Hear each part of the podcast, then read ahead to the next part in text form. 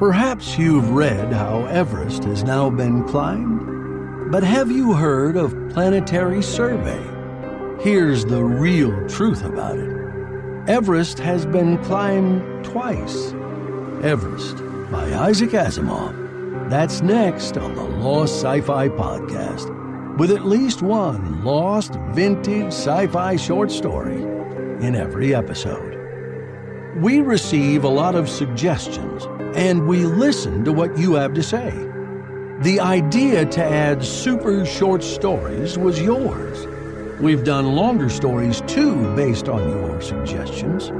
Today, we bring you the shortest story we've ever featured, all by itself because you asked for it.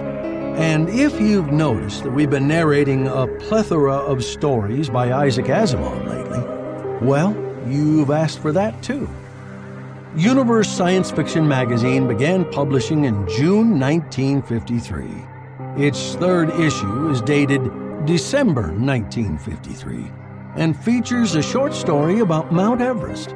Edmund Hillary became the first person to climb the gigantic mountain just a few months before this story was printed. Let's turn to page 30 for Everest by Isaac Asimov. In 1952, they were about ready to give up trying to climb Mount Everest. It was the photographs that kept them going. As photographs go, they weren't much fuzzy, streaked, and with just dark blobs against the white to be interested in. But those dark blobs were living creatures. The men swore to it. I said, What the hell? They've been talking about creatures skidding along the Everest glaciers for 40 years. It's about time we did something about it. Jimmy Robbins, pardon me, James Abram Robbins, was the one who pushed me into that position. He was always nuts on mountain climbing, you see. He was the one who knew all about how the Tibetans wouldn't go near Everest because it was the mountain of the gods. He could quote me every mysterious man like footprint ever reported in the ice, 25,000 feet up. He knew by heart every tall story about the spindly white creatures speeding along the crags just over the last heartbreaking camp which the climbers had managed to establish. It's good to have one enthusiastic creature of the sort at Planetary Survey headquarters.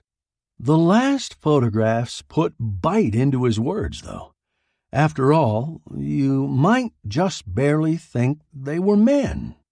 Jimmy said, Look, boss, the point isn't that they're there. The point is that they move fast.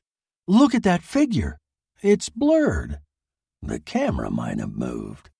The crag here is sharp enough, and the men swear it was running.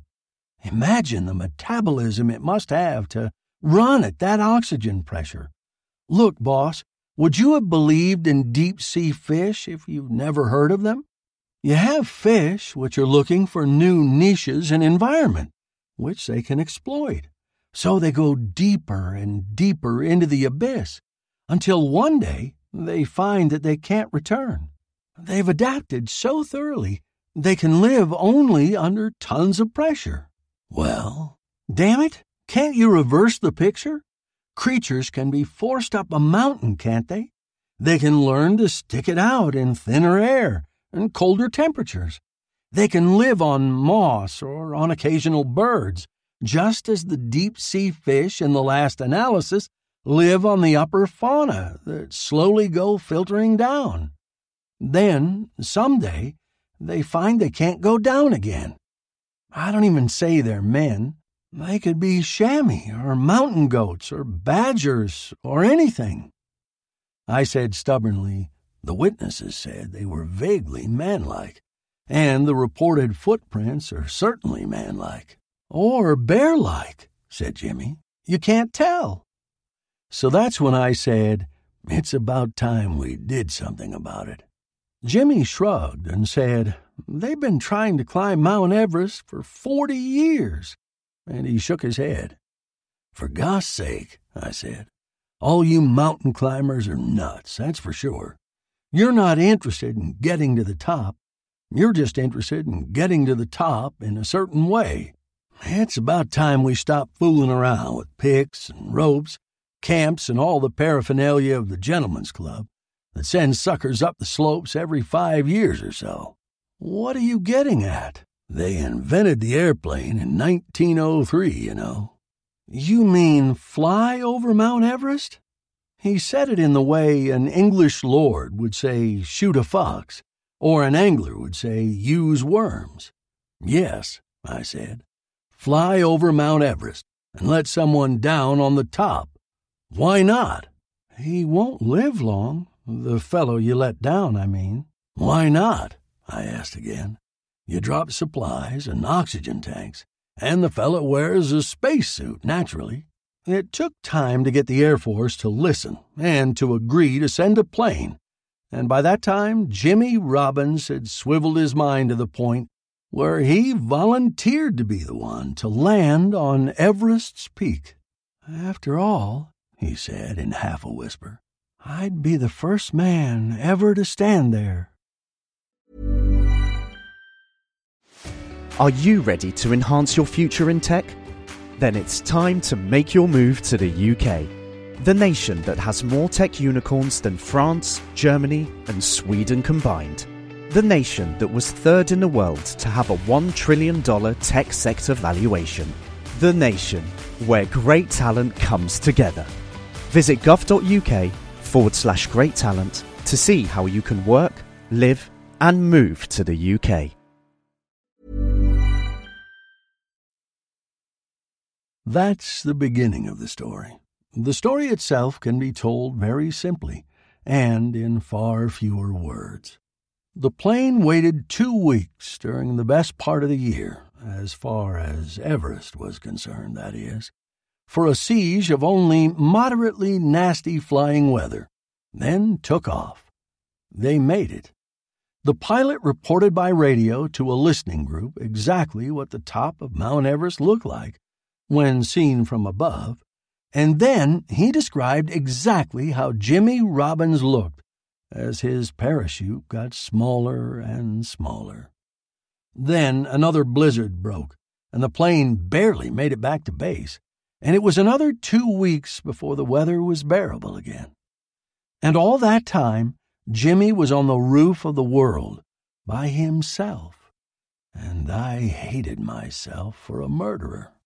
The plane went back up two weeks later to see if they could spot his body. I don't know what good it would have done if they had, but that's the human race for you. How many dead in the last war? Who can count that high? But money or anything else is no object to the saving of one life, or even the recovering of one body. They didn't find his body, but they did find a smoke signal curling up in the thin air and whipping away in the gusts. They let down a grapple, and Jimmy came up, still in his spacesuit, looking like hell, but definitely alive. The P.S. to the story involves my visit to the hospital last week to see him. He was recovering very slowly. The doctors said shock, they said exhaustion, but Jimmy's eyes said a lot more. I said, How about it, Jimmy? You haven't talked to the reporters. You haven't talked to the government. All right. How about talking to me? I've got nothing to say, he whispered. Sure you have, I said. You lived on top of Mount Everest during a two week blizzard. You didn't do that by yourself, not with all the supplies we dumped along with you. Who helped you, Jimmy boy? I guess he knew there was no use trying to bluff. Or maybe he was anxious to get it off his mind. He said, They're intelligent, boss. They compressed air for me. They set up a little power pack to keep me warm. They set up the smoke signal when they spotted the airplane coming back. I see. I didn't want to rush him. It's like we thought. They're adapted to Everest life. They can't come down the slopes. No, they can't. and we can't go up the slopes. Even if the weather didn't stop us, they would. They sound like kindly creatures, so why should they object? They helped you. They have nothing against us. They spoke to me, you know. Telepathy. I frowned. Well, then. But they don't intend to be interfered with. They're watching us, boss. They've got to. We've got atomic power. We're about to have rocket ships. They're worried about us. And Everest is the only place they can watch us from. I frowned deeper. He was sweating, and his hands were shaking. I said, Easy, boy. Take it easy. What on earth are these creatures? And he said, What do you suppose would be so adapted to thin air and sub zero cold that Everest would be the only livable place on Earth to them? That's the whole point. They're nothing at all on Earth. They're Martians. And that's it. Next on the Lost Sci Fi podcast, the castaway was a wanted man, but he didn't know how badly he was wanted. The ShipShape Miracle by Clifford D. Simak.